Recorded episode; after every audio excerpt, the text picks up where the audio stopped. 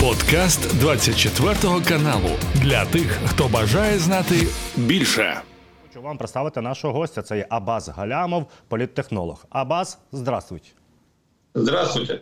Конечно, Аббас есть о чем говорить. Это и о настроениях военных российских на фронте, это и удар по Крымскому мосту, и это фактор Пригожина. Мы Пригожин, о Пригожине всегда с вами говорим, ну, потому что о нем не можно не говорить, потому что он каждый день, ну, сейчас не очень, но раньше каждый день что-то, да, и делал.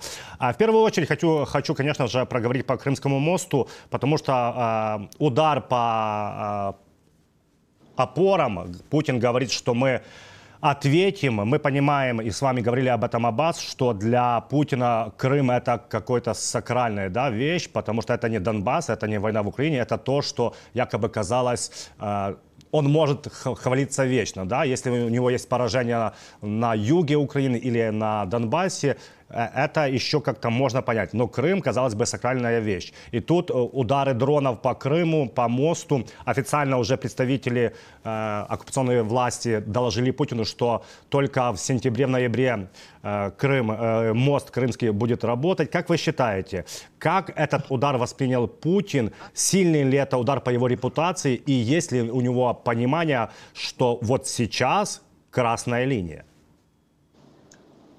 Ну, конечно, это очень сильный удар по его репутации. Это, знаете, в буквальном смысле слова, вот его э, взяли за голову и лицом в э, грязную лужу обмакнули, и вот так еще повозили, знаете, там. Вот, э, потому что э, Крым, это, ну, правильно вы сказали, это не Донбасс, это не что другое, это, так сказать, вершина его творчества, это э, апофеоз его правления. А Крымский мост – это, э, это, так сказать, вишенка на торте, это, это вершина вот э, крымской эпопеи, это визуальный символ русской весны, как они ее называли.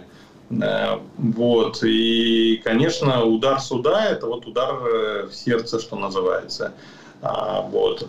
Потом тут очень важно еще, восприятие же определяется контекстом.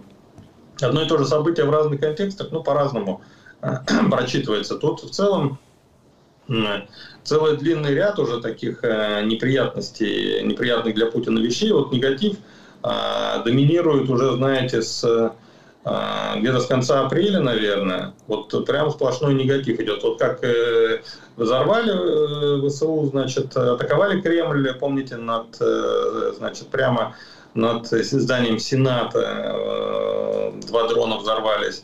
Вот с тех пор подряд, знаете, идут негативные новости сплошные, за исключением, может быть, вот одной э, позитивной, двух, может быть, более-менее позитивных. Э, значит, когда э, сначала ну, Бахмут Пригожин взял, но эта новость, знаете, тоже была сильно подпорчена конфликтом, самим конфликтом э, Пригожина с системой. Э, то есть уже непонятно было, взял, так сказать, наш или он уже не наш. Вот. Ну и потом последняя новость с, э, из э, Варшавы, значит, по поводу того, что вроде как э, сроков вступления в НАТО не обозначили э, Украины, и российская пропаганда это использовала для того, чтобы, значит, вот э, ха-ха-ха, смотрите, у нас э, все хорошо, у Украины все плохо. Вот, ну вот буквально два таких э, события, а в целом, э, значит, э, ну, во-первых, само украинское контрнаступление, российская пропаганда, конечно, а, пытается сделать вид, что ничего страшного не происходит, но на самом деле ну, любой более-менее а, интересующийся ситуацией человек понимает, что сам факт того, что украинцы наступают, а Россия пятится, ну, это само по себе уже, в общем-то, плохо. Ну, то есть, э, а, ребята, если вы гордитесь тем, что вы не бежите под напором украинских войск, ну, так вы кто тогда вообще? Ну, это позорище. Ну, все же помнят, э, да, то, то первоначальное отношение Киев за три дня. Вот. И на этом фоне попытки гордиться значит, тем, что э, мы не дрогнули, не побежали, а просто организованно отходим, э, уступив за месяц, там сколько, 120 километров, квадратных километров, по-моему, да? Э, ну, это, это тоже общий повод для печали, а не для радости. Вот. Потом э, очень сильно подпортили фон, конечно, прям капитально история с э, Пригожинским рейдом на Ростов и Москву. Это создало а, такое ощущение системного политического кризиса внутри страны. То есть уже вот прямо архетипическое знаете, превращение войны империалистической в войну, в войну гражданскую. То есть вот прям ровно то, что было сто лет назад э, между 1914 и 1917 годом. И ну и вот сейчас э, Крымский мост, да, то есть вот сам событийный ряд, вот я говорю про контекст, да, он, он в целом уже создает такое ощущение, что вот сторонник власти, э, представитель российского истеблишмента или, э, или этот там простой человек из глубинки, который за власть, вот они с утра встают, э, значит, там, включают телевизор или лезут в телеграм-каналы, ну, что там у них еще, вот уже есть такое ощущение какого-то глобального такого несчастья, что вот, э, ну все, вот э, пришла беда, отворяй, отворяй ворота, что называется. Каждая лыка в строку, как говорится. Вот, э, вот так, значит, получилось. То есть Крым, удар по Крымскому мосту, он сам по себе в чистом виде, если его взять, это, это уже прям буквально, я говорю, в грязь лицом обмакнуть.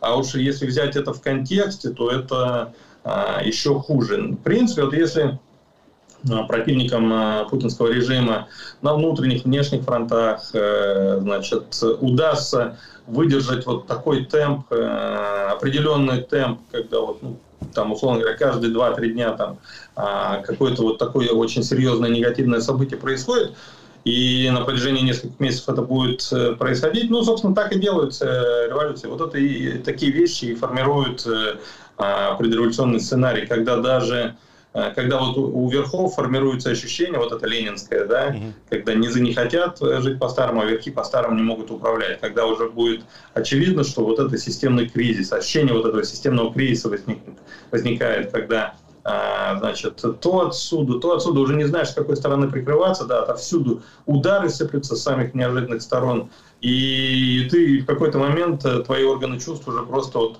их, э, их парализует, э, просто они не успевают реагировать на внешние раздражители. А, вот. Э, это и есть, по сути, начало революции, такая вот история.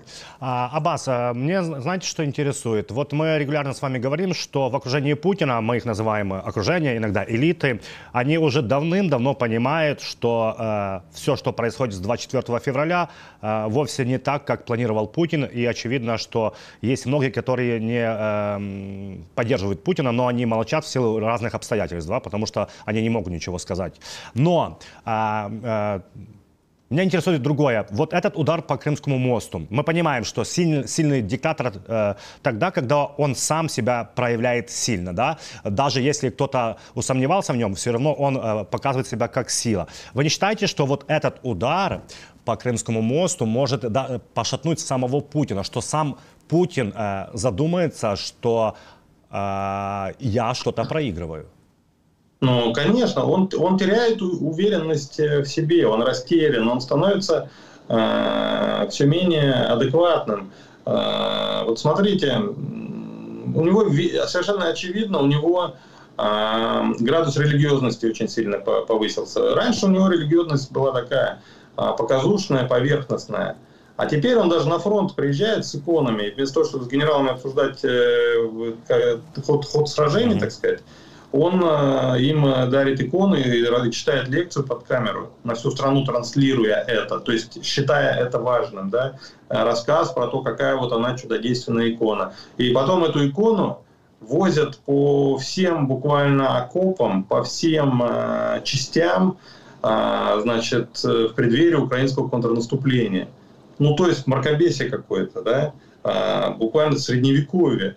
Вот. Э, потом это история с э, Рублевской Троицей. Да? Не знаю, следите вы или нет, но а, ну, это, это такая историческая ценность, культурная историческая ценность, которая хранилась в Третьяковке. Третьяковка обеспечивала а, значит, ну, правильный режим э, температурный, там, ну, вот все такие прочее, значит, вот специалисты это обеспечивали, чтобы икона сохранялась.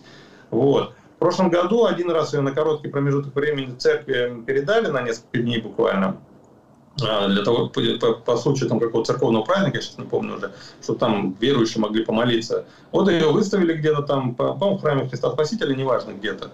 А, значит, и через несколько дней буквально вернули опять в Третьяковку, и после этого специалисты Третьяковки посмотрели и вынесли вердикт, что за эти три дня Иконин, Иконин нанесен ну, очень серьезный ущерб. И, и, и вдруг сегодня Путин, ну, вернее, в этом году, в, в мае, Путин опять говорит, значит, э, вот надо икону, значит, церкви опять там дать на, на какое-то время, а, причем уже на более длительный срок там.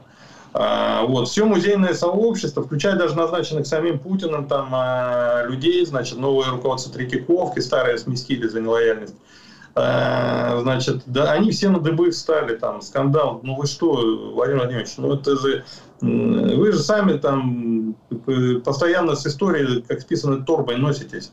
А тут сами способствуете уничтожению собственной вот этой той самой русской истории, русской культуры, на защиту которой вы вроде как там встали. Э, вот, он прям вообще не слышит. То есть, в принципе, можно было признать, что да, дорогие церковники, они же на самом деле толком и не просили даже. Это он с барского плеча им хотел подарить. Это сейчас они уже разошлись и требуют ее себе. Вот, а изначально они, значит, удовлетворены были тем, что в прошлом году вот на несколько дней дали, и все нормально. А тут, значит, ну, вот, э, ну, можно было сказать, что да, смотрите, э, все-таки это историческая ценность, да, и поэтому а, ну, наша задача сохранить ее для потомков, э, вот, а не использовать ее, так сказать, в хвост и в гриву, чтобы сейчас, чтобы она там умерла. Поэтому давайте вот мы это дело, значит, прекратим эту передачу анонсированную, и все-таки пусть тогда специалисты, профессионалы, а, значит, они заботятся, и тогда и мы, и наши дети, наши внуки, наши правнуки сможем ее, так сказать, лицезреть, наслаждаться там, этим шедевром. Да, нормальная позиция вообще. Нет, он встал в позу, уперся вообще рогом, они сломали все музейное сообщество через колено, вот, и отдали такие, значит, икону РПЦ. И вот церковники теперь с ней носятся, значит, рассказывая о том, какое великое там э, благодеяние Путин э, совершил. Ну, то есть, это, вот, вот чем президент занимается, понимаете, война идет, у него там войсках бунт уже, то Пригожин, то этот э, генерал там Попов недавно, вот, то Осечкин вчера написал, значит, про то, какие настроения в армии там на фронте царят, ну, согласно его источникам, а, вот, ну, ну, то есть, коллапс, вот Крымский мост взорвали только что, а этот ходит там с иконой. Вот, то есть у него э, действительно какие-то сдвиги происходят э, в голове. То есть очевидно, что вот эти неспособность победить Украину, те удары, тяжелые удары, которые он теперь получает, а, значит, превратившись в посмешище на глазах всего мира, значит, потому что весь мир, конечно, был разочарован, вот, ну, все, кто ждали от Путина, там, Иран, Киев, там, ой, Ки, извините, Китай, а, вот, э, все, все автократы всего мира, там, э, Мадуро, там, не знаю, все эти там э, противники, ненавистники демократии либерализма в Европе, значит, Путин Ферштейры, в Америке, вот, ну, все, все ждали, ну, сейчас Владимир им покажет, так сказать, да, тут Владимира по кругу тряпками гоняют, значит, он там едва уворачивается от ударов и взвизгивает каждый раз, когда он по затылку значит, извините за выражение, прилетает. Вот. И, и он, ну, он, он понимает, каким, как, как у Бога он выглядит, как все это вот, у Бога. И, и у него ну, вот, э, действительно происходят какие-то очень серьезные э, изменения в психике. Временами иногда он, он выглядит более-менее нормально, вот, а иногда, конечно, он, ну, он исчезает надолго. Вот, э, иногда же его неделями не видно, консервами нас кормят. Это о чем говорит? Это в первую очередь говорит о том, что он впадает в какую-то очередную депрессию, ничего не хочет делать, не знаю, лежит там в подушку, рыдает где-нибудь у себя на Валдае. Вот. А, или пьет, может быть, э, или уж там кокаин нюхает, не знаю. Ну, в общем, э, что-то с ним происходит. Вот поэтому такие, поэтому такие шарахания, знаете, то он, значит, дистанцию эту соблюдает, все на карантине сидят, то вдруг он бросается в толпу, значит, начинает там а, тискать этих самых бедных дагестанских э, девочек, значит, э, э, вот, то, то вправо, то влево. Ну, в общем, вот эти вот шарахания, это, конечно, свидетельство э, вот этой психической, психологической неустойчивости. В общем, вот ответ на ваш вопрос, э, как это бьет по нему самому лично. А, спасибо, Аббас. Вы вспомнили о Сергее Осечкине, да? А, и вот что говорит... Эм, Владимир, по-моему. Извините, да, Владимир. Да, Владимир. А, вот вы э, э, писали у себя в Фейсбуке, что его источники говорят следующее, что какие настроения в второй армии мира на фронте. Цитирую. «Чем мы хуже Вагнера, мы тоже не хотим воевать». Вот он говорит о том, что все же все больше и больше. Ну, когда ты наступаешь, это одно, да, ты имеешь да. какой-то адреналин, ты понимаешь, что ты продвигаешься, а сейчас глухая оборона, и вот все больше, говорит Осечкин за его источниками, э, все больше э, военных российских думают, зачем я здесь, почему я должен воевать, за что я воюю. Как вы считаете, это вот э, это понимание, как снежный ком, будет нарастать и будет все больше этого разумения? Да, конечно, так э, русская армия, которая в 14 году, в 1914 году шла на а, войну, на Первую мировую войну с, э, значит, с песнями патриотическими и собираясь, значит, до Рождества будем дома, как говорится, а, вот. Э, в 2017 году была абсолютно пронизана вот такими настроениями а, антивоенными а, за мир, да, и сделали революцию. Вот э, ровно в этом же направлении мы сейчас э, движемся. Война может быть популярной, легитимной только в том случае, если она ведется, вот как в ситуации с Украиной, когда враг вторгся, и ты защищаешь свой, свою родную землю, свой родной дом, когда у тебя за спиной твои собственные Э, близкие родственники. А в случае с Россией это же не так, это же война такая классическая, э, империалистическая или там колониальная. Это попытка заставить людей, которые не хотят э, жить с тобой вместе, а, значит, жить с тобой, жить, жить под тобой. Вот, это борьба за, ну, за, за право иметь рабов, что называется. Да? Но а, конечно, это такая вот не, не та война, которая вызывает у а, человека а, ну, ощущение правоты, да, вот, а, значит, долгое время путинская пропаганда формировала ощущение, пыталась э, сформировать ощущение у людей, что, ну, если не мы, то они.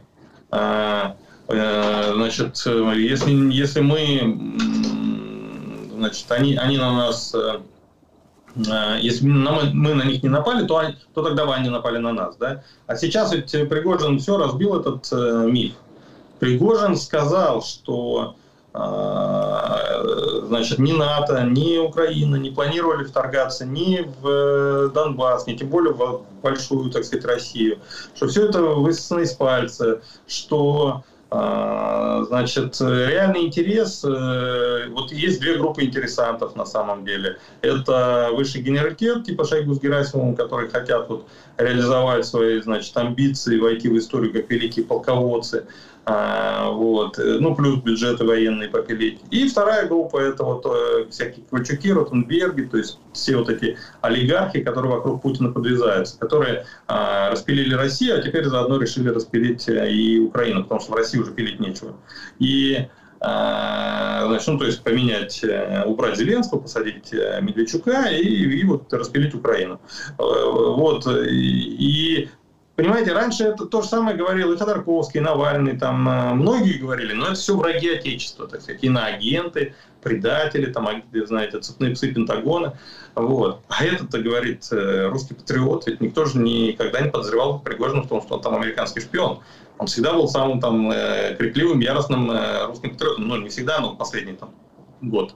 И и он, в отличие от остальных э, патриотов, э, которые только в Твиттере подвязаются делом, так сказать, свой патриотизм доказывал, воевал, кровь приливал, там, э, Бахмут брал.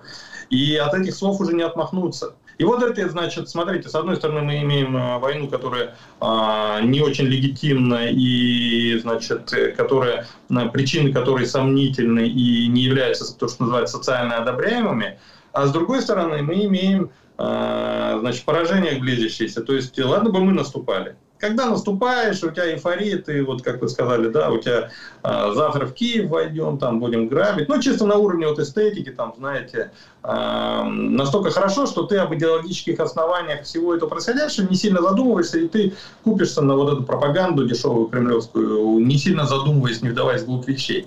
А вот когда ты сидишь в окопе, и на тебя там леопард едет лязгой гусеницами, вот тут у тебя вообще там переоценка ценностей происходит. Да, и в этот момент ты начинаешь очень глубоко копать. Так, а зачем я тут? А почему я тут? Вот. И вот, и, и вот эти э, российские, значит, солдаты-офицеры, которые сейчас вот эту, активно занимаются этой переоценкой ценностей, э, который я только что сказал, они видят, что Вагнер взял и свалил с войны. Ну, такой взял, развернулся, пошел на Ростов, пошел на Москву, и нормально сейчас в Беларуси там в лагерях, да. Нас здесь, значит, э, хаймарсами на куски рвут, там, да, значит, танками давят, а, а они там э, в Беларуси, значит, палатки все строят. А, вот. Э, ну, понятно, что тут появляется такое ощущение, о чем, чем мы хуже. И вот источники Осечкина, а я поясню, что Осечкин, он, он уже многие годы занимается вот правоохранительной деятельностью именно а, в силовых структурах, и поэтому у него такая очень серьезная клиентура, э, значит, в, в, именно в среде э, вот этих, э, ну, людей в погонах разного рода, от чекистов и всиновцев до а, военных в армии. Вот, поэтому, если есть источники в оппозиционных кругах, вот, источники, вернее, люди со связями с источниками в силовых структурах, то вот Осечкин среди них, ну, его в первую очередь ну, так, таковым считают. И вот он как раз и вчера и рассказал о том, что вот эти настроения ему рассказывают оттуда из, э, так сказать, армии, там действующие офицеры, бывшие офицеры, э, рассказывают, да, о том, что начинает там усиливаться вот это ощущение, а чем мы хуже Вагнер, почему э, Вагнер ушел, а мы должны тут в окопах сидеть. Вот как-то так. Кстати, дальше говорить о Владимире Осечкине. У нас есть фотография, вы точно ее видели, Аббас, это последняя изображение Пригожина. А, мы прекрасно понимаем, и с вами говорили не раз, что раньше, до марша справедливости, так называемого, Пригожин всегда записывал видео. Он всегда а, любил похвастаться, похвастаться, похвастаться, что он сделал, или кого-то пахает. Минобороны, Шойгу, Герасимова и так далее, и другое. А здесь, после мятежа так называемого, его вообще нигде не видно. Два раза записал аудио, и вот фотография. Эта фотография, мне кажется, немножко унижает его, потому что он голый, в, трус, в трусиках, мальчик сидит в палатке, как-то не по-пригожински. И вот что говорит Осечкин, что якобы Пригожин уже под домашним арестом. Как вы считаете, насколько это может быть правдой? Ну, вот смотрите, я только что Осечкина хвалил, ага. э, значит, но я как раз вот для себя я сделал вывод, э, что у него с э, противостояние, его противостояние с Пригожиным, с которым он действительно активно боролся, оно вошло уже в стадию такого личного конфликта. И вот как раз э, вот когда он говорит о Пригожине, угу. я это делю на два. То есть я считаю, что вот э, в случае с э, Пригожиным он уже потерял объективность, у него там ненависть такая пролетарская классовая, знаете, она ему застит глаза, и он там может уже ну, быть необъективным. То есть вот в остальных ситуациях он предельно объективен, он, э, так сказать, ищет истину. А вот в случае с Пригожиным, э, к сожалению, это, ну или к счастью, даже не знаю, с какой стороны посмотреть, потому что Пригожин, очевидно, это зло в чистом виде, да, зло персе, что называется, вот. А, хотя, как сказать, я вот сейчас это сказал и думаю, ну, вообще, его марш справедливости, это, на самом деле благое дело, да, поэтому он получается вот э, как э, у Гёте э, Мефистофель, я часть той силы, что вечно хочет зла и вечно творит добро. Такая диалектика. Ну вот, в общем, Смотрите, Пригожин пропал, я думаю, исключительно потому, что э, все-таки была, имела место сделка какая-то между Кремлем и им самим. И, ну вот по итогам этого рейда, э, значит, э, была заключена сделка. И в первую очередь Кремль, конечно, затребовал для себя контроль над публичным политическим полем. Да, и Пригожин с этим согласился. В обмен на что-то, можно обсуждать на что, ну, скорее всего, деньги, значит, э, но он признал, что да, все-таки в конце концов Путин политик, в конце концов, э, публичное поле это вот, ну, это не мое, это его. Да, я в какой-то момент влез туда, но вот если по-честному, что называется, да, по-пацански, то и нам надо разруливать этот кризис, да, то окей, публичное поле я оставляю за вами. Что касается этой фотографии, то я думаю, это а, такая неуклюжая попытка была а, отбиться от... Э, ну, то есть он же, знаете, он же вжился в роль такого, знаете, правдоруба, который от имени простого народа наезжает на элиты, да, разложившиеся, коррумпированные, непатриотичные, живущие в пошлой роскоши, в то время как простой народ страдает. Он в последние полгода очень активно вот эту роль вживался, он, она ему очень нравилась, это видно, он прям наслаждался ею. Вот. И в этом смысле он очень, наверное, болезненно воспринял демонстрацию своих э, особняков, э, той пошлой роскоши, в которой он сам жил, да, когда государственное телевидение этим э, занялось. Вот. А в таких ситуациях это классический такой пиар-сценарий, ну, просто работаешь с помощью картинки, видео, фотографий, вот. И он пытается создать такую альтернативную реальность для людей, которые ему верят, что, дескать, ну, мужики, может быть, да, есть у меня там какие-то особняки, бог его знает. Но, смотрите, я, я в палатке, в простой на койке обычно могу, вот, я, я чужд э, к, значит, вот этим всем а, проявлениям, так сказать, роскоши, даже если они у меня есть. Знаете, это такая архетипическая штука, она работает, это а, все, все мы учились в школе и помним а, значит, э, описание князя Святослава, такого а, классического князя воина, такого архетипического, да, который, про которого летописец писал, что шатров он с собой не возил, э, мясо в котлах не варил, а тонко изрезав конину или зверину, испекал на углях и, о, почти дословно процитировал. Э, значит, э, вот, вот он пытается создать э, такой образ. Я думаю, да, он перегнул палку, он переборщил, он выглядит немного жалковат, жалко, вот, значит, немного убого, но он, ну, нельзя хотеть от человека слишком много. Он в публичную политику только-только вот пришел. Вот. И политтехнологи, я думаю, которых он вокруг себя собрал, ну, не факт, что они там слишком уж профессиональны.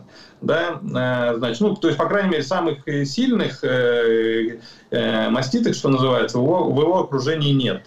Да, там какие-то вот другие второго уровня. Среди них тоже бывают хорошие, да, но бывают и плохие, не знаю. Ну, в общем, Э, он ну, просто не очень... Э, то есть, слишком зациклившись на то, что надо создать образ вот такого простого, так сказать, э, близкого к народу да, человека, он чуть-чуть вот скатился в ну, чуть-чуть вот не доглядел э, угрозу с другой стороны. Выглядит действительно немного э, жалко. Вот. Но это просто техническая ошибка. Я, в общем, думаю, что ну, у меня нет оснований пока считать, что Пригожин э, арестован или где-то там э, в СИЗО сидит. А мне кажется, что не настолько он глуп, чтобы позволить себе посадить. То есть теоретически, э, конечно, возможно, но вот судя по тому, как он вел себя последние полгода, он, он человек далеко не глупый. И вот попасться на какие-то разводки, чтобы оказаться под арестом, но это, это, будет очень, это было бы очень странно. То есть мне кажется, что он просто расторговывается с Кремлем. Это, знаете, такой классический конфликт акционеров. Это как вот в акционерном а, обществе.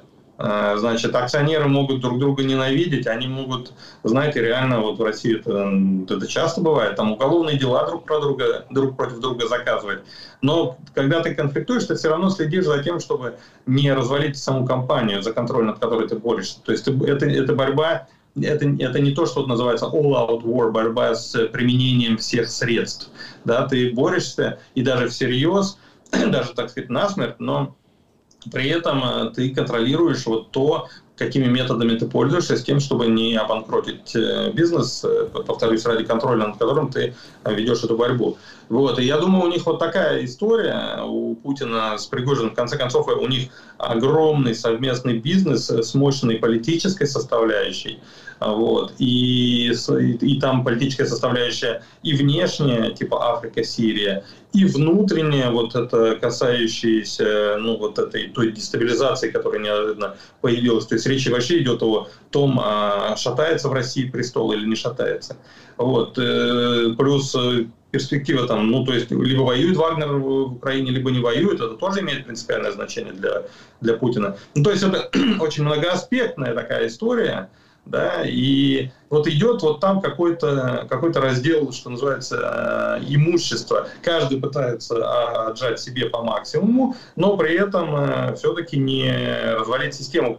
Пригожин тоже не заинтересован в том, чтобы Путин рухнул. Ну, собственно, именно поэтому он на Москву-то не пошел. Он понимает, что результатом станет полноценная а, революция, и не факт, что ему удастся удержать власть. А если не удастся, если придет к власти кто-то другой, а, кроме Путина или самого Пригожина, то каждый третий, вот э, Собянин ли это будет, Навальный ли это будет, с удовольствием Пригожина в какой-то момент посадят. Во всяком случае, ситуация выйдет из-под контроля, пригожинского контроля, а, и, значит, и, скорее всего, для него ухудшится. Поэтому он значит, ну вот сильно шатать систему не будет. И я думаю, Путин это понимает, и загонять Пригожина в рамки, пытаясь его, э, в угол, пытаясь его арестовать, ну, это, это, это риск для Путина. Может быть, он Путин уже утратил адекватность, не исключаю. Угу. А, вот мы говорили про то, как его шарахает колбасит. Да? Может быть, в этот момент его, но в нем не логика, не разум говорит, да, не расчет, а просто эмоции. Ну, то есть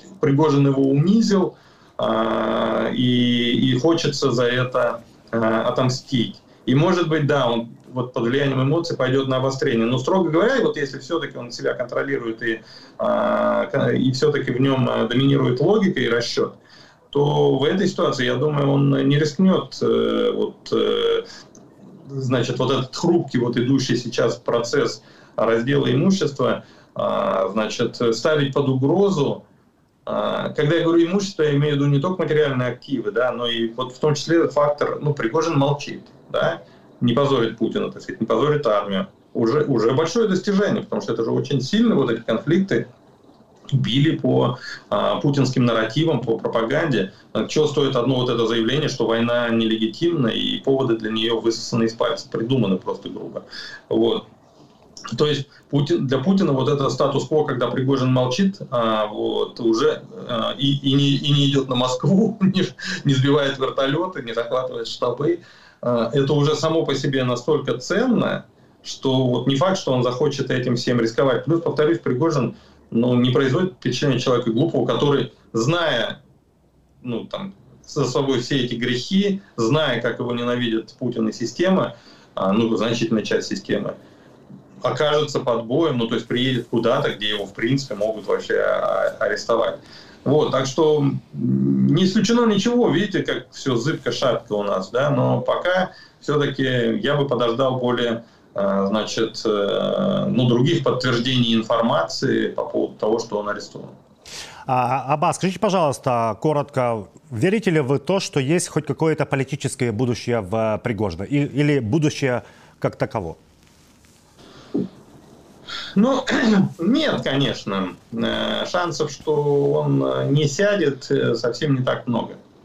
Вот. И шансов, что он политически состоится, тоже очень мало. Я недавно писал, мне попали в руки данные фокус-групп, которые были проведены в трех городах, в Москве и в двух еще региональных столицах, в, сразу по итогам его похода на Москву. Вот. И при том, что многие на самом деле в силу ненависти к системе э, в принципе симпатизировали тому, что делал Пригожин, людей, которые сказали бы, что вот нам Пригожин нравится как политик, э, очень, очень мало. То есть доминирующее отношение к нему негативно. Ну, уголовник э, какой-то, в общем, злодей очевидный такой.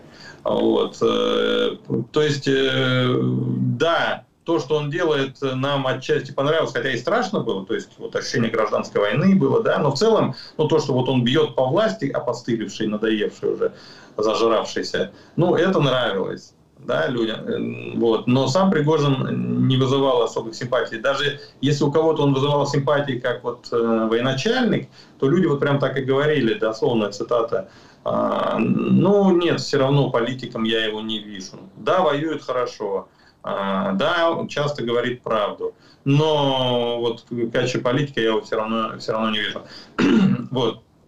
Поэтому а, ну, вот такой масс-фолловинг, что называется, создать большую группу сторонников, которые бы, а, значит, привели его во власть, ему вряд ли удастся. К тому же, ну, он до сих пор ведь, ну, его нарратив, он был такой крайне непоследовательный, а, значит, внутренне противоречивый, а такие вещи помогают, мешают э, сформироваться в качестве полноценного политика. Ну, то есть он говорит, а, война нелегитимна, ее придумали ради амбиций Шойгу и аппетитов Ротенбергов, но, значит, мы сейчас вот расправимся с Герасимовым и Шойгу, а, а потом вернемся на фронт, будем воевать. Ну подожди, ты только что сказал, что война преступна по своей сути. А зачем тогда воевать? Зачем тогда люди должны гибнуть на, этом, на, на этих фронтах? Э, во имя чего проливать кровь? Ты же сам сказал, что России ничего не угрожало. Вот. А, и вот таких нестыковок у него масса в, в его дискурсе. Ну, то есть я, я иду маршем на Москву, чтобы уволить Шойгу и Герасимова, при этом я лоялен Путину. Подожди, но если ты лоялен Путину, как ты можешь оспаривать его право принимать решения о судьбе Герасимова и Шойгу, а, вот, э, и при этом говорить, что ты лоялен Путину? Ты покушаешься на его полномочия. Какая же это лояльность? Вот. И как ты можешь сбивать вертолеты путинские? Это путинская армия, если ты лоялен Путину, а ты сбиваешь их вертолет. Ты что? Угу. Да? Ну, нет ответа. Вот. То есть вот таких нестыковок у него очень много, поэтому а, отношение к нему, повторюсь, э, ну, в, в целом в базе, так сказать, негативное. Плюс есть еще вот такое ну, э, сильное ощущение, что это какая-то, извините выражение, вот такая непонятная вот, как-то так. А, Аббас, напоследок, вы точно видели, ФСБ заявила, что они преврати, превратили а, покушение на Ксению Собчак, да, кандидата в президенты, и а, Маргариту Симонян. Ну, конечно же, СБУ в Украине сказала, что нас это не интересует. На кого это рассчитано вообще? Кто это может съесть и а, зачем? Вот Ксения Собчак. Э, хорошо, Марго Симонян, да, она всегда что-то говорит, она всегда на виду, она всегда предлагает, ее слушает, у нее есть контингент. Ну, Ксения Собчак, ну, кто ее видел, кто ее слушал? Смотрите, а, Собчак не, не видна вот э, в дискурсе, российском дискурсе с точки зрения Укра... воюющей Украины. А внутри России она очень заметна, у нее огромная аудитория, и она тоже очень заметная фигура, просто она ну, чуть-чуть с другого угла, что называется, на нее надо смотреть. Тогда она заметной становится. А, вот. Я думаю, в основе всего лежит э, желание ФСБ реабилитировать себя после этого позорища, связанного с Пригожинским маршем, потому что это в значительной степени позор э, организации в том числе. И вот, и поэтому она хочет э, ну, просто перевернуть страницу, да, создать новую повестку, связанную со своим именем, где она снова занимается привычным делом, ловит врагов, шпионов, там, а, значит, а вовсе не значит, опозорена. А, ну, вы же представляете, э, э, входят эти самые пригожинцы в Ростов, и где эти чекисты прославленные, значит, рыцари с холодными сердцами и значит, э, горячими головами. Вот. Э, заперлись у себя в своем ФСБ, значит, и все, и город на растерзание э, э, этим, значит, уголовникам отдали. Да ладно, уголовники не кровожадные оказались, не грабили, не, насиловали, а порядочно себя вели. Вот. Но а сами-то чекисты, это же позорище. Ну и вообще, как они проворонили этот, это все. Да? Значит, и вся, вся, вся страна на протяжении 25 лет была отдана им на откуп вот все, что хотите, делайте, да, никто вам не смеет помешать. Пронизывайте страну своими сетями, своей агентурой, там, да, собирайте информацию, организуйте прослушку, просмотр там всего и вся. Все для вас, как говорится. Вот же 25 лет, четверть века они этим занимались. В результате, значит, ни сном, ни духом э, марш на Москву идет, они сами себе попрятались, разбежались. Ну, то есть это позор для всех силовиков путинских, да, но для ФСБ э, в первую очередь. И вот они хотят э, просто перевернуть страницу и формируют новую повестку. Вот а, поэтому Бортников там и все прочие генералы дали команду по всем своим, значит, так, быстро давайте, где у кого что есть, кто что нарыл, наработал, там, тащите сюда, будем, значит, давать ход дела, будем тоже тащить все это в публичное э, пространство. Вот это базовая история, лежащая, вот им, тот, импульс, что называется. Вот. Ну, а дальше уже персонали, да. Симонян, я думаю, что, ну, Симонян, ну, понятно, она Э, для достоверности, она действительно для Украины враг. Это человек, который э, ну, расчеловечивает украинцев, это человек, который легитимизирует убийства массовые, да, значит, поэтому э, она такой же враг, как Прилепин, как этот военкор татарский и так далее.